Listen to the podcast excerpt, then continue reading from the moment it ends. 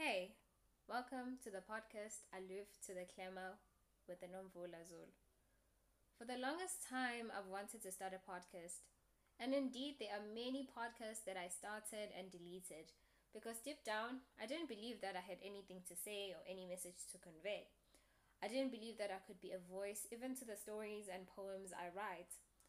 So I would tell myself that I would do it tomorrow when the world is not as chaotic, when I have experience and know how to produce high quality content, when my voice is softer and no longer sounds as cringe as I imagine.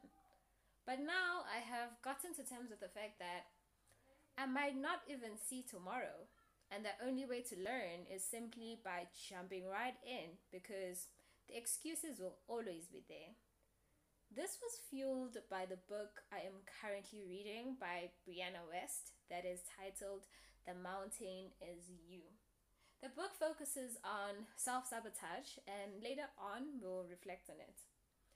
You might be wondering why name the podcast Aloof to the Clamor? Well, two reasons. I got the idea from reading a verse on Tao Te Ching translated by Jonathan Star and I quote I am a guest in this world.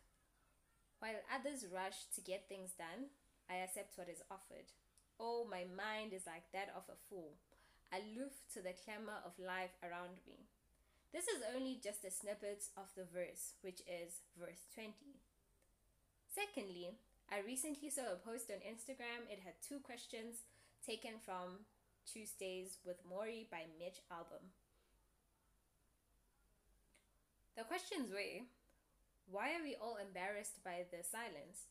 What do we find in all the noise? And my response was that the noise is louder than our thoughts. The noise is our escape from the shadow we want to silence, from the truth we fear. The noise is the life jacket that is keeping us afloat. The podcast will be a space for me to record my journey in the search of for tranquility, love, and the meaning of life. Through poems, letters, reflections, and experiences, this is the sequel to my journey. Thank you for listening, and please do subscribe to the podcast. You will hear from me sooner than you think.